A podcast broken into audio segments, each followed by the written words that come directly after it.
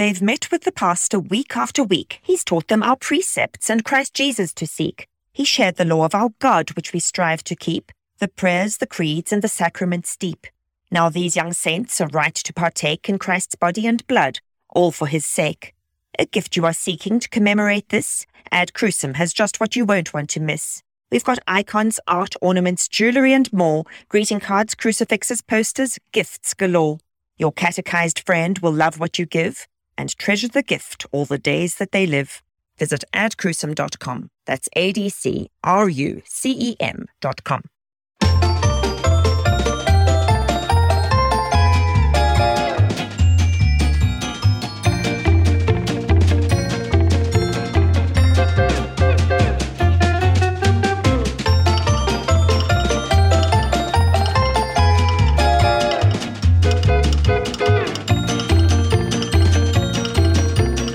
You're listening to the Lutheran Ladies Lounge podcast. I'm Sarah. I'm Erin. I'm Bri. And I'm Rachel. We are well within the spring pollen season in St. Louis. So we're going to take a little road trip, also boat trip / plane trip, and go a little international today. This is super exciting. This is our first international trip in the Ladies Lounge. We're going to visit a fellow Lutheran lady in Montevideo, Uruguay. Ooh. How many of you guys have been to Uruguay? Not me. Nope. Not me. None of us have been to Uruguay. So this is super exciting. We have an international adventure in Lutheranism today. So Erin, who do we have with us in the lounge today? Today we have a missionary. Yes! I am super excited. We have Angie Sharp, who is one of our LCMS missionaries in Uruguay. She's joining us. She's not actually here in the studio. She herself is in Uruguay. And I want you to tell us a little bit about what you do there, Angie, to get us started, just so we all have a baseline. Very good. Well, my official title is International Educator, and that kind of breaks down into a multitude of things, as is Lutheran church work, as you all know. And so my main thing is I teach in our Liceo, which is our middle school, upper school in Montevideo. We have a Lutheran school here. San Pablo, or St. Paul is the name. And right now I'm teaching math in English because we have a bilingual program here. And I also teach English classes to adolescents and adults. And I also run the children's ministry and help to train teachers and Sunday school teachers and things like that in the area. Okay, excellent. Well, when you were here, you were recently in the States for home service. And while you were here, we actually cornered you at literally. It was kind of aggressive, honestly. It was really at the IC, and we're like, hey, we have an idea, because Holy Week is coming up, and we thought it might be really interesting to hear a little bit about Holy Week outside of the Midwest. Honestly, we're going to Uruguay. Yes, in sort of a notoriously secular environment. Mm-hmm. It's true. It's true. And so, start by giving us a little sense of the country of Uruguay. I mean, honestly, if I had to Google it as we were starting this conversation, just to remind myself where it was, whether they spoke Spanish or Portuguese, whether it's the one that France still somehow owns, but that's a different one. That's a different one. So give us a geography lesson for the day. All right. Well, geography is not my best subject, but I know a little bit about Uruguay. The interesting thing is Uruguay is this small country that's kind of tucked in between Brazil and Argentina. And there was a lot of unrest actually in the area in the 1800s, a lot of wars being fought between Brazil and Argentina. And so they've created this kind of buffer state. That's what Uruguay kind of has become, this space that's not Brazil or Argentina. And so they declared independence from both. But that the demilitarized zone of Uruguay, a little bit like that, and it's kind of evolved differently than Latin America, which is the interesting thing, because there was such an English influence in the area, because England was here for a while to help kind of balance this independence. area, but also very European. We had a lot of Spanish and Italian that moved to Uruguay, and a lot of them actually were revolutionaries in Europe. And so we're kind of ahead of where Latin America was at the time because of all these new ideas that these Europeans had. So there is a great separation of church and state in the early 1900s, and complete separation of church and state. And what's happened is Uruguay has become one of the most secular nations in the Americas. Really? Mm. Okay. Huh. That I did not know. Mm-hmm. Okay. So how then does the Lutheran Church fit into this super secular society? Well, the Lutheran Church has been here for about 75 years now. We're celebrating our 75-year anniversary of our church. At the same time, we were celebrating the 500 years of the Reformation. We're closer to 80 now. But there were actually immigrants from Slovenia and other parts of Europe that moved to Uruguay that were Lutheran. And that's how our particular church started. There were other German Lutherans in the area that came during, I think, before World War II, actually. And so that's kind of where Lutheranism came to Uruguay and really the area. Lots of Lutherans in Argentina and Brazil as well. So how does that work then with such a, I mean, we think we have separation of church and state in the U.S., but I'm sure it looks very, very, very different in Uruguay. How does that work, having that separation of church and state and yet having this Lutheran church that's been around for quite a while? Mm-hmm. It's a little bit different than how we think of separation of church and state in the United States, because in the United States, when we think of that the government is separate from church, we think that the government has to treat all of the churches equally, right? That it has to be fair. But in Uruguay, it's more like completely staying out and not allowing the church to enter any public space whatsoever. So it's more discriminating equally against the churches. So then a little shift in the mentality there. They are respectful of, what people believe. That's okay. You can believe that. But at the same time, it's like, don't push that on other people. Don't try to bring it too much into the public square. Everyone's just allowed to believe what they want to believe. So how does that work for a missionary? Your job is to put the faith out there and invite other people into it. I think it looks a lot different in Uruguay because relationships are super important. I don't think we would have a lot of success if we were just out there knocking on doors and, yelling things from the street corner and other activities that we might do like that. But it's more about caring for people, loving people, serving people, and building those relationships so that they know that you care about them, and then they want to hear what you have to say. Mm-hmm. That sounds actually a little bit like America. I'm not sure we've had a great deal of success yelling from street corners lately, either when it comes to evangelism. True. You mentioned relationships. What are some of the other, characteristics of Uruguayan culture that you have come to enjoy? Well, people tend to be very open and very warm for the most part, but at the same time, kind of hard to get to know. Because Uruguay is a small country, Montevideo is the capital, and we have 1.6 million people, but it kind of still has a small town feel. Everybody knows everybody kind of thing. And so people still have their friend groups that they've had since they were in high school. So sometimes it can be challenging to kind of work your way into a group that already feels like, oh, we have all the friends that we want, that we've had, forever. So that means that we have to be really mindful of that when we're inviting people to things and looking to see how we can start to make connections with people. And a big thing for us has been through our family. Family is really important in Uruguay. And so when I meet new people, it's usually through my kids or other family things that we do through church or the school.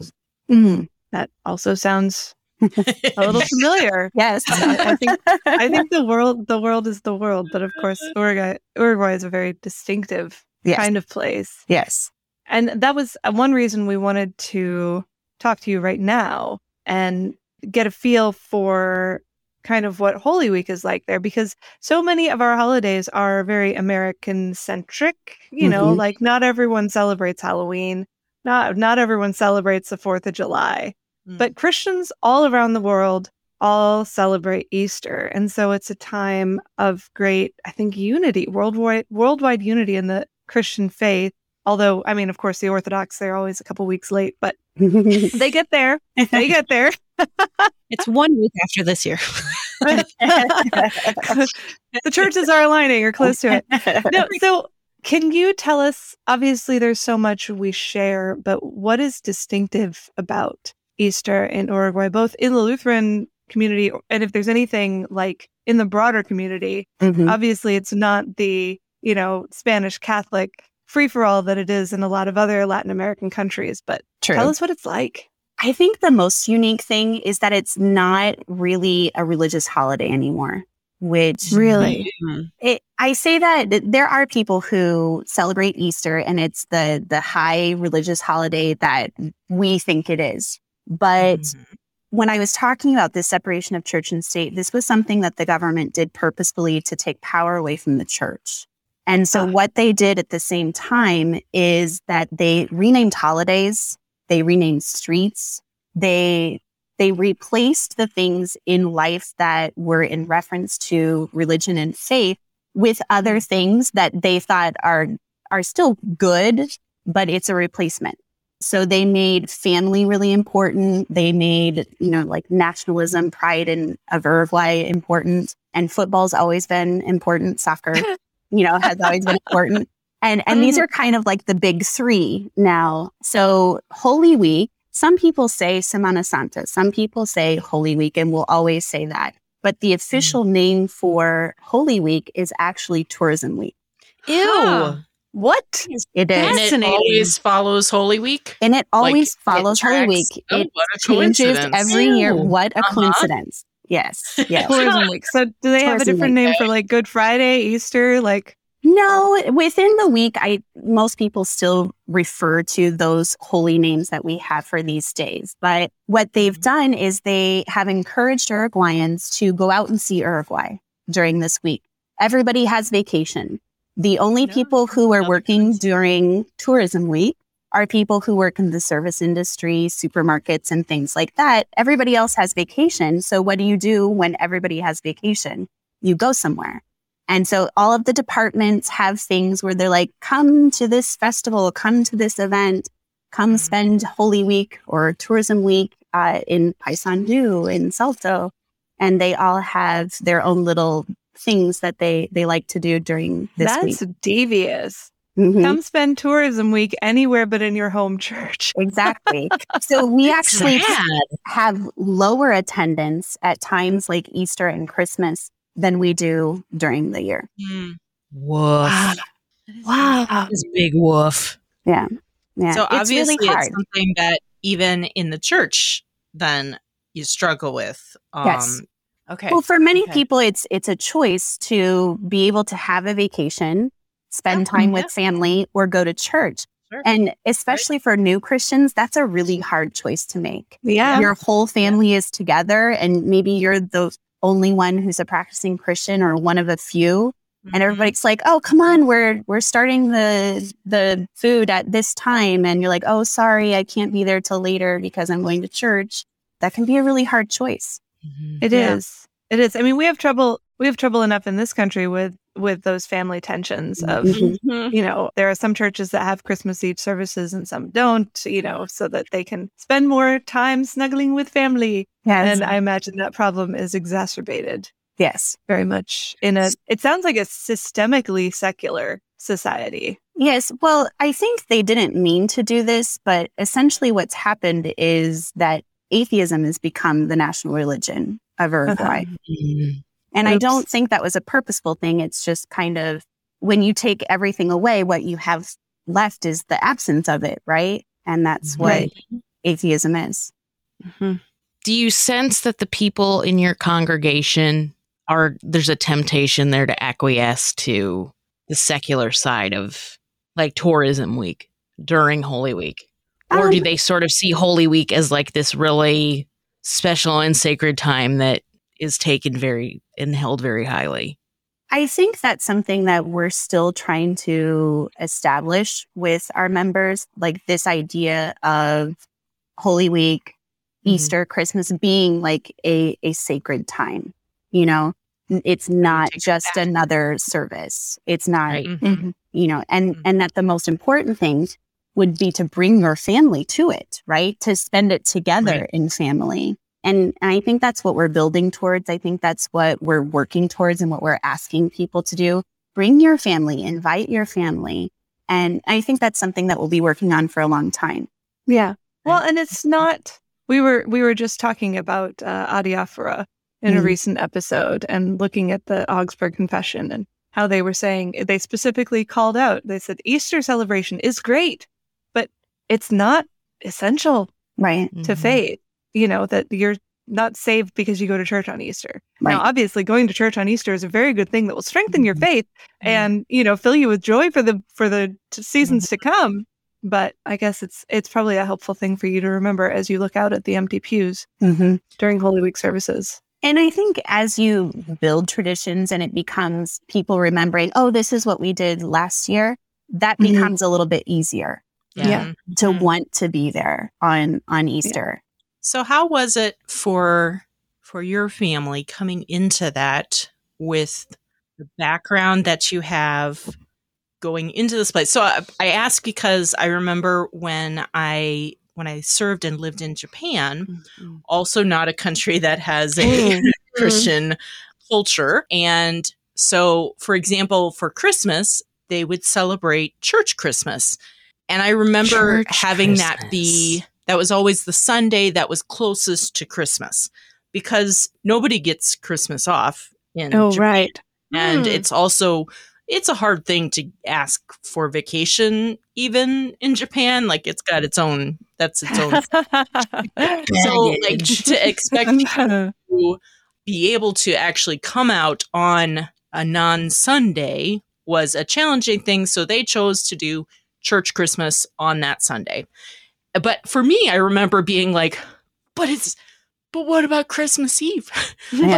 But what about Christmas Day? And it felt really hard. And I struggled with that and wrestled with it. And Rachel, you're right that those aren't actually, there is value in it, but there's also value in observing it. And it's not, there's nothing magical about the one day that makes it better. There's no holy obligation in the Lutheran Church. Right, exactly.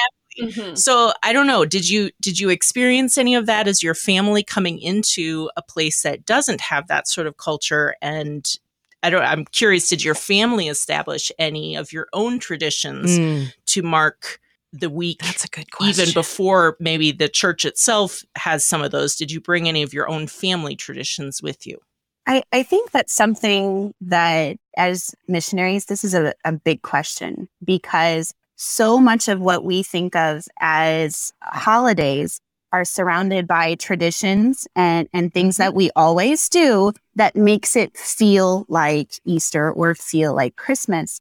And when you're living in another country, Thanksgiving is one that's like this. It never feels like Thanksgiving. I go to work on Thanksgiving. I go to work the day after Thanksgiving. If we want to celebrate Thanksgiving, we have to do it like on a Friday night or Saturday night. And that's weird.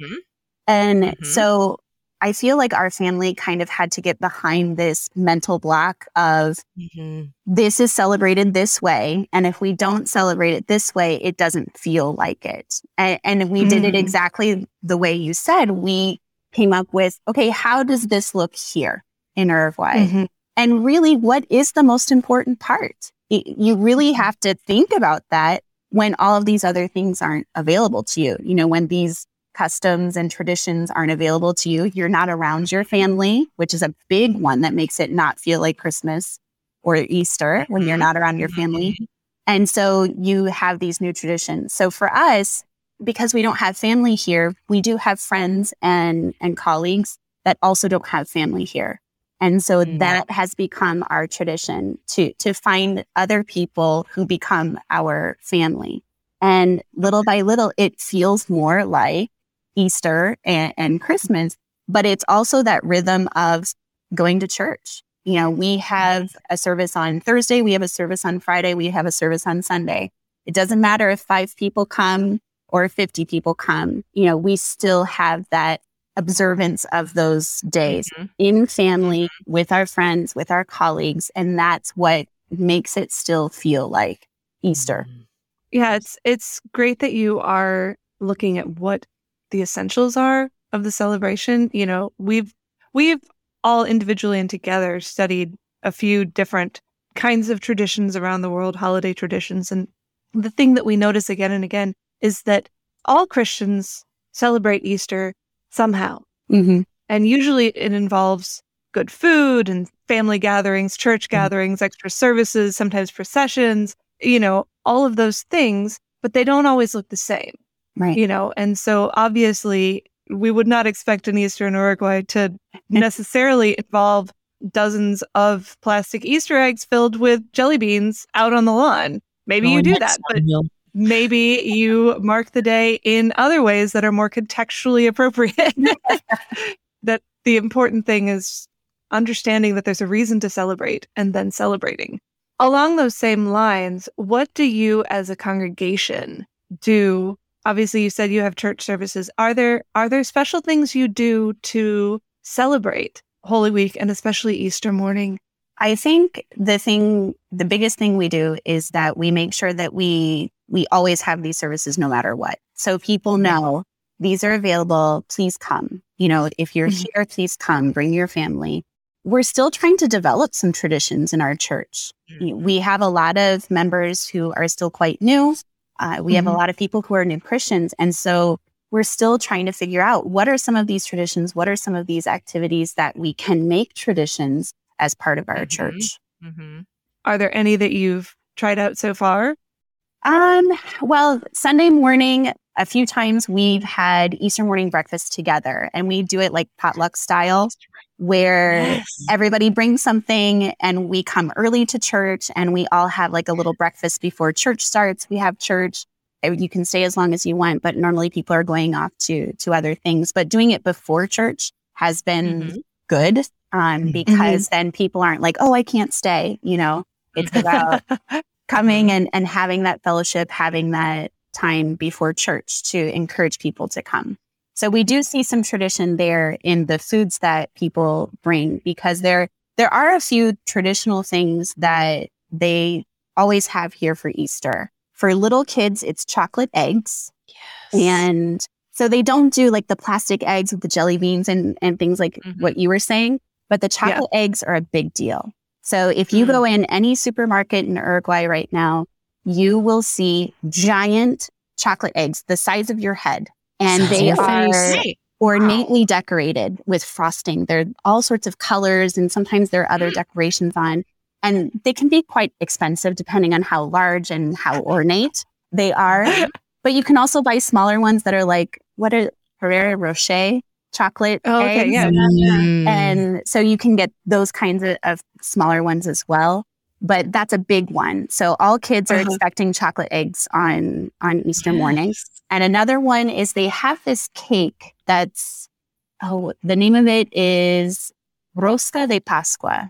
And so it's just like the round of Easter. It kind of looks like a bundt cake, but the reason it's different is because it's a yeasted cake. And I guess this is like way back in like Catholic tradition of not using eggs and flour and yeast and everything during Lent. So the very first one is all of those things. It's flour and yeast and sugar and cream and all of those things in one cake. And so that's a very traditional food for Easter morning. Okay, Googling Rosca de Pascua because that sounds amazing.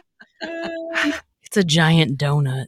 Oh, yes. I was like, the only thing I can think comparable would be a yeast donut. We just don't do, but that looks, yeah. Okay. It's kind of like having a big Danish cake. That's kind of what it seems like to me. Okay. Yeah, love I'm not on deck to make dessert for this year for Easter, but next time I am, this is my recipe I'm going to try out. They're really cool. Nice. Might have to use Google Translate for instructions, but I'm willing to do that. Excellent. Me gusta. Me gusta.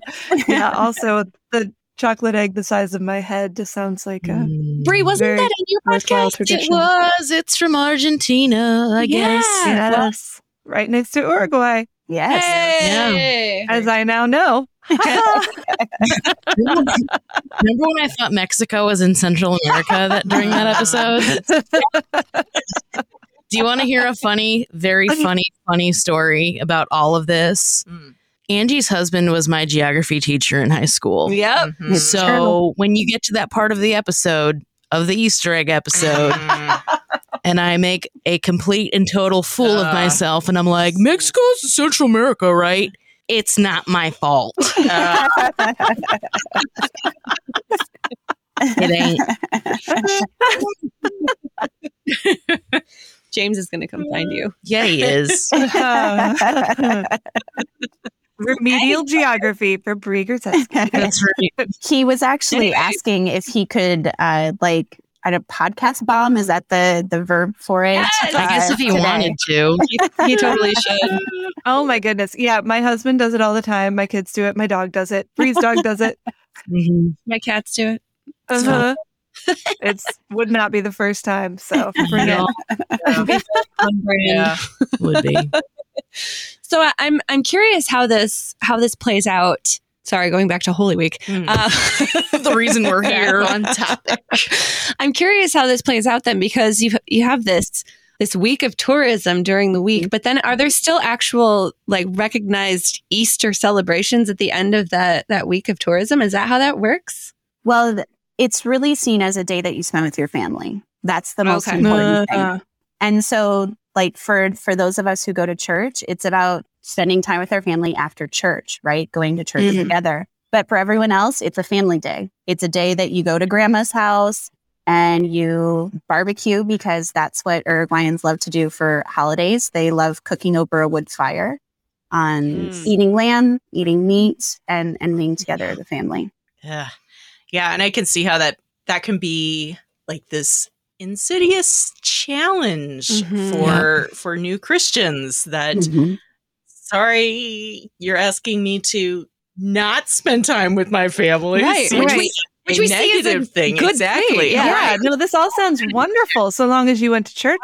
Yeah. First. Right. And honestly, it was really smart for the government to replace religion with something like the family, because everybody's like, oh, family, that's so good. Right. You know, it's a virtue. You? It's a good gift of God. It is good. That's hard. Yeah. No, that sounds lovely, but I do see how it would be a definite challenge. Yes. For sure. And it is interesting to hear you talk about how this all works in Uruguay, because as we see the United States becoming gradually more and more secular, just of its own accord, we see that everything that's happening there is beginning to happen here, just on a sort of delayed timetable. Right. But where you are, that's where we're headed. And it's good for us to hear how you are addressing these challenges and trying to maintain and grow a community of faith, even in a place that just doesn't care and has been sort of taught not to care. I think the interesting thing is Uruguay has been secular for so long that you will still meet people who really have no background of what Christianity is. So it's become interesting again. What do you believe? What does Lutheran mean? So we still reach people who just are really curious because they don't know. They don't have, and I feel like in the U.S., Christianity has somewhat become a bad word, right? Yeah. Where it's ooh, Christians. Everyone thinks they know what it's about. Exactly. Right. Everyone thinks that they know what it's about, but maybe they don't really know. But here, we often find a clean slate. What do Christians believe? Mm-hmm. It's a truly fallow field. Right. Huh. Do you think that makes it easier? Witnessing? I think at this point, it can open a door. I don't think it makes it easier, because you're starting from nothing almost, right? Right. And so you have to have that, where do I start?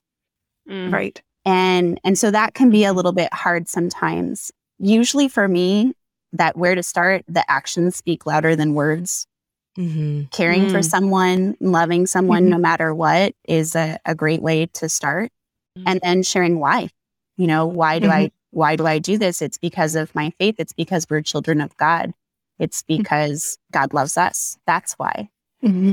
Yeah, that's a powerful witness, to care for other people who don't think they deserve to be cared for. I feel like James has talked about this in when you guys were here in his presentation. Yes. I think he has stories about meeting people who are like, why are you even doing this for me? I don't deserve your help.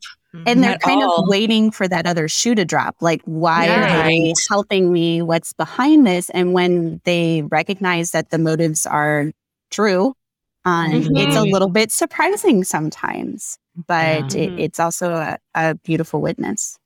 Yeah. So I'm curious about the actual Holy Week services.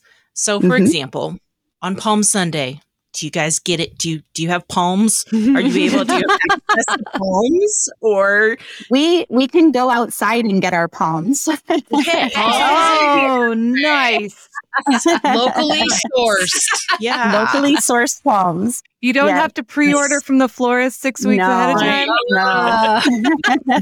Oriental training. Have to have a ladder long enough to reach them. There you go. Okay, fantastic. What do you do with the palms? Yeah, is there a procession or what? We've done a few different things over the years. So we like to get the children involved if possible. So there have been years where we gave all of the children palms and had them stand in the aisle as the pastors came up and we were singing Hosanna. And we've done other traditions. Like I said before, we're still kind of looking for that one thing that we do every year. But we have palms. We talk about what Palm Sunday means. In Sunday school, we always either make a palm or do something, some craft with a palm, and talk about the lesson for the day. But I think it looks a lot like what a church in the U.S. would do, just with our locally sourced palms. Awesome. Okay. Okay. What about for Maundy Thursday? Do you do stripping of the altar at the end of the service? Yes. Okay. Yes. Okay. So we do have a service on Monday, Thursday. We strip the altar at the end of the Monday, Thursday service so that when we come in on Good Friday, the altar is stripped and everything is covered in black cloth. So we do that. And Monday, Thursday is actually one of my favorite services, because we sing a song at the end as they're stripping the altar, and then everyone leaves in silence, which is very different from how everyone leaves a normal church service. And so that really marks it as something different. It's hard to leave in silence, because that fellowship at the end of the church service is something that people really like. Right. And I don't know if it's Uruguayans in general or the Uruguayans who come to our church. We love to chat after the service. We're standing in the hall, we're standing outside, and everybody's chatting and talking, and we stay around for a little bit. And so for Lutherans. For this to be so different, it really does make it makes you think, you know, this is a different day, this is a special day, and this is why. You mentioned that you sing a song. Is it the same song every year, or is it just a different hymn every time? Yes, we usually sing manos cariñosas, which are like loving hands. Oh, okay. And that's just like our church tradition. That's one that we sing at the end of that. It talks about his loving hands, the hands of Jesus, who brought the heavy cross, that he knew what he was going to do was for our good. And thank you to these loving hands. Oh, so like the marks in the hands. Yeah. Jesus is the wonderful. Best, right? Yes. Oh, so much yes. What about your Good Friday? I'm just moving around. I want to go. Moving through. It's an evening service? It's actually in the morning. We do ours in the morning. Okay. Awesome. Remix. So that's something a little bit different. Yeah. We do it in the morning, and that's really to give people the chance to spend the evening in family. So we're not fighting that cultural thing so much. And so we do it Friday morning. It's usually a pretty short service. Mm-hmm. You know, the altar is already bare. We have a few songs, the message, the readings, but it's pretty like bare bones, mm-hmm. which I think is, you know, shows what the day is. Yeah, it does. Mm-hmm. It does. Do you have a strepitus? Strepitus. What is that? Is it a tenebrae service? No. It's the big bang at the end of Good Friday. Oh, no. It's my least favorite part of the church year. Oh, I always forget it's coming, and then I jump out of my skin. Yep. I hate it. Last year, we did it with a timpani roll, and then somebody like stomped on this box in the balcony, and it was magnificently terrible. Oh, I thought you were gonna be like someone went boom, like what? No. It was anyway. Do they do that? No. Bri really wants to know. That would really scare me. I am not a balloon person for that very reason. No, me either. You know, a balloon and a straight pin would make an excellent strepitus. I will not recommend it. Okay. Yeah. You know, it's adiaphora. It does not need to be an essential part of Uruguayan Lutheran worship. Exactly. And like that one is really part of the tenebrae service. Yeah. It's not part of like the Traore service. Right. There's a whole bunch of different ways you can do it. I'm only moderately disappointed. So. Just kidding. Okay, so yours is more of a very simple for Good Friday. Yes. Okay, and then you said then the next one is Sunday. Mm-hmm. Easter. Do you do just one service on Easter, or do you have multiple services on Easter? Just one service on Easter. So we usually have the breakfast before, and then we have church. Church is usually really long because we sing all the songs. Yes. So, it's a little bit longer, but that's okay. And then, it's like a Sunday service, but just a little bit more. Mm. Yes. Mm. Okay. As it should be. It should be. Do you have any special decorations that you do on Easter Sunday? Because you've had the altar was stripped down for Good Friday, so do you bring in anything extra, or is it more of a now we are back to celebrating Sunday? I think it's more we're back to celebrating Sunday. People tend to dress up a little bit more on Easter Sunday, but not to the extent like what I would normally see in the U.S. People are much more casual here, even at church, than in most churches in the United States. Like wearing jeans to church is perfectly normal. No one would be like, oh, why are they wearing jeans? But sometimes people like to dress up, and certain people dress up more than other people. It's a personal choice, but people do tend to dress up a little bit more for Easter. Okay. Excellent. What about, one more question. So you said you have special music. Do you guys have any special like musicians, sort of special offerings of music, or is it mostly just all the congregation all singing together? It depends on the Easter. We have one of our pastors that's the chaplain in the school here plays piano. We have some members who play guitar and drums and things. So it's really about who's available and who can attend the church service that day. And oftentimes it's a mix. So we'll have some songs that are with the piano, some songs that are with guitar. Mm-hmm. And then sometimes we have a song leader. Sometimes we don't. We don't have an organ. So that is one big difference.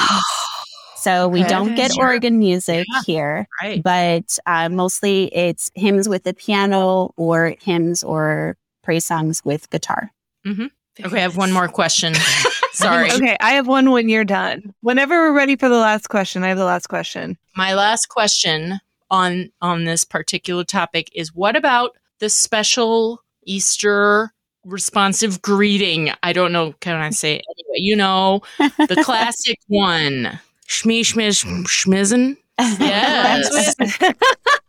We do have the classic. We do have the classic greeting in Spanish. Okay, it's a little bit different. So how do you say it in Spanish? Oh, you're putting me on the spot. I haven't done this for a while. I'm so sorry. It's in English mode right now. It's really hard to change the chip. Fascinated. Yeah. Oh no, I know. Code switch, Angie. Just code switch. Well, instead of Alleluia, because of the accent that Uruguayans and Argentines use, we say aleluya because the Y's are pronounced like a sh sound. Okay. And so it will start with Jesus ha resucitado, Jesus has risen. And then we say aleluya, amen. Oh, nice. Okay. That's good. Yes. Okay, so how do these traditions, how do the, all of these things that you do, how does this, or does it help you reach out in the community and talk about Jesus more and bring people into your church? Do these traditions, because you're so different from what everybody else in culture is doing, does that help you kind of talk to people about it and bring people in? I think especially the service that we do on Monday, Thursday, it can. We've kind of used that as an outreach because it's a very distinctive service with the clearing of the altar at the end. We've had people invite family and friends to come for that specific service because it resonates. You know, it's not just going on a Sunday and having it be what they're used to. There's a little surprise at the end. And so I think that has been something that we have used as almost like an outreach type of thing. And I think it depends on where people are coming from, you know, if they're searching or not. Mm-hmm. But if they're searching, there you are. Right. So my question for you is this. Obviously, you're in Uruguay and we're in America. We have obviously some very similar contexts, but some very different contexts. Are there any words of greeting and encouragement that you would like to share with our listeners here in America from where you are? Well, I mean, you're a missionary. Can you be a missionary to us and share an Easter greeting with our listeners? I think that the most important thing that I've come to realize about being a missionary is that it doesn't matter where you are. That missionary just means that you're sent, right? You're sent by God, and He sends us wherever we are. And so what we can do and what we can do best is to love one another, serve one another, care for one another, and the rest tends to fall into place. Mm-hmm. You know, the words come, He provides those words, He provides those opportunities. I've had so many opportunities when I didn't think I was going to have an opportunity to share my faith and to witness to someone.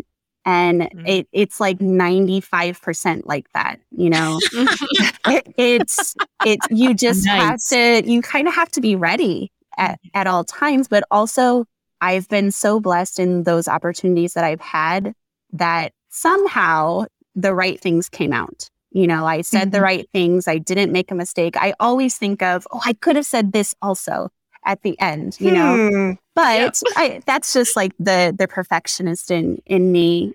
Sometimes we have to just be content with planting the seed and not seeing the fruit. Yep. And that's a big part of missionary life. But I feel like I've gotten better at being content with that, knowing that there was a seed planted, knowing that I was able to witness to someone. I can't even count the number of times I was starting an English class and we start with a little small talk, chit chat. And all of a sudden there's this giant question that comes out like, so what do Lutherans believe or what's baptism? You know, and I'm thinking we're talking about like gerunds or something today. And that whole thing goes out the window.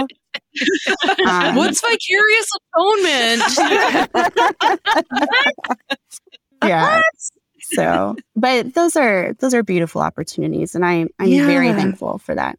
Yeah, gerund ministry, gerund ministry, English grammar ministry, opening for evangelism. Oh, I love it. As the English major, I really, really appreciate that.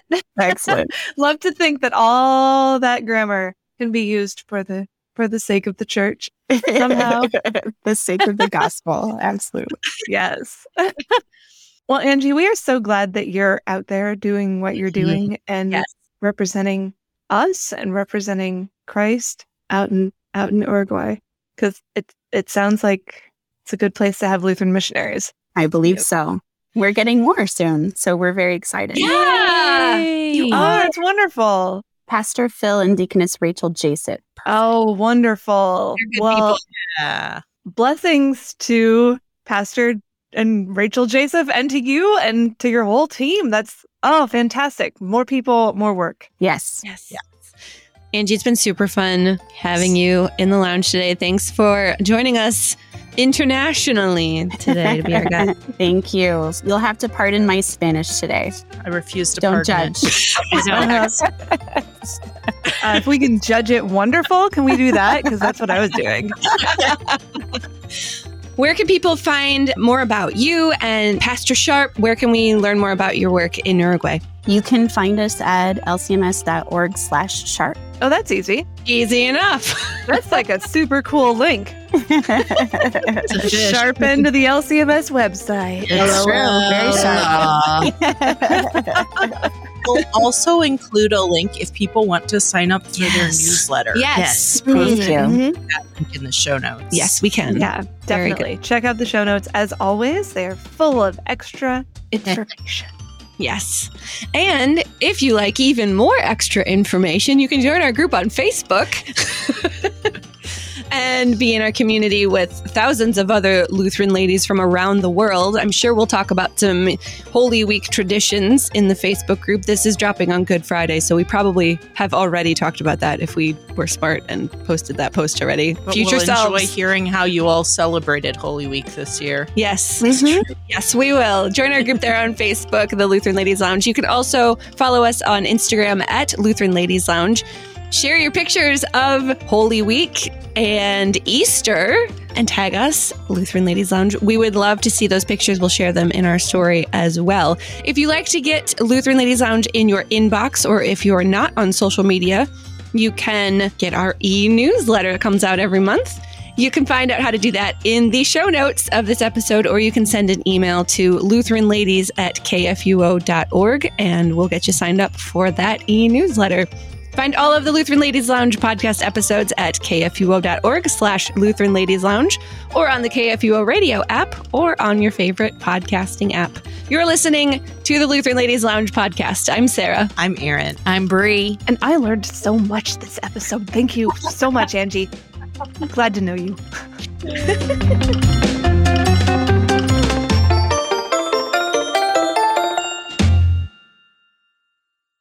KFUO Radio and the Lutheran Ladies Lounge podcast are underwritten in part by Ad Crusum. Visit them online at adcrucem.com. Views and opinions expressed on the Lutheran Ladies Lounge podcast may not represent the official position of the management or ownership of KFUO Radio, the Lutheran Church Missouri Synod. The Lutheran Ladies Lounge is produced by KFUO Radio and available at kfuo.org or wherever you get your podcasts. Join our community on Facebook in the Lutheran Ladies Lounge. Time out. Who's introducing our guest? I didn't ask, sorry. I guess you are, maybe. Okay, I will introduce her. Okay, that was in my head, but okay. Yes, this is Erin's. I don't even remember where I left off. We're in Montevideo. We've ridden the flying pink couch. We're in Montevideo. We're in Montevideo, Uruguay. Okay, so it's been a long day, guys. And where can find people? Wow. Where can find people? Such a long week. Wow. Did you say it's been such a long week? Yes. It's Monday. It's Monday. Monday, bro. I drove 10 hours yesterday to get home from Pittsburgh. I'm really tired. Okay. Okay, fair enough. Time in.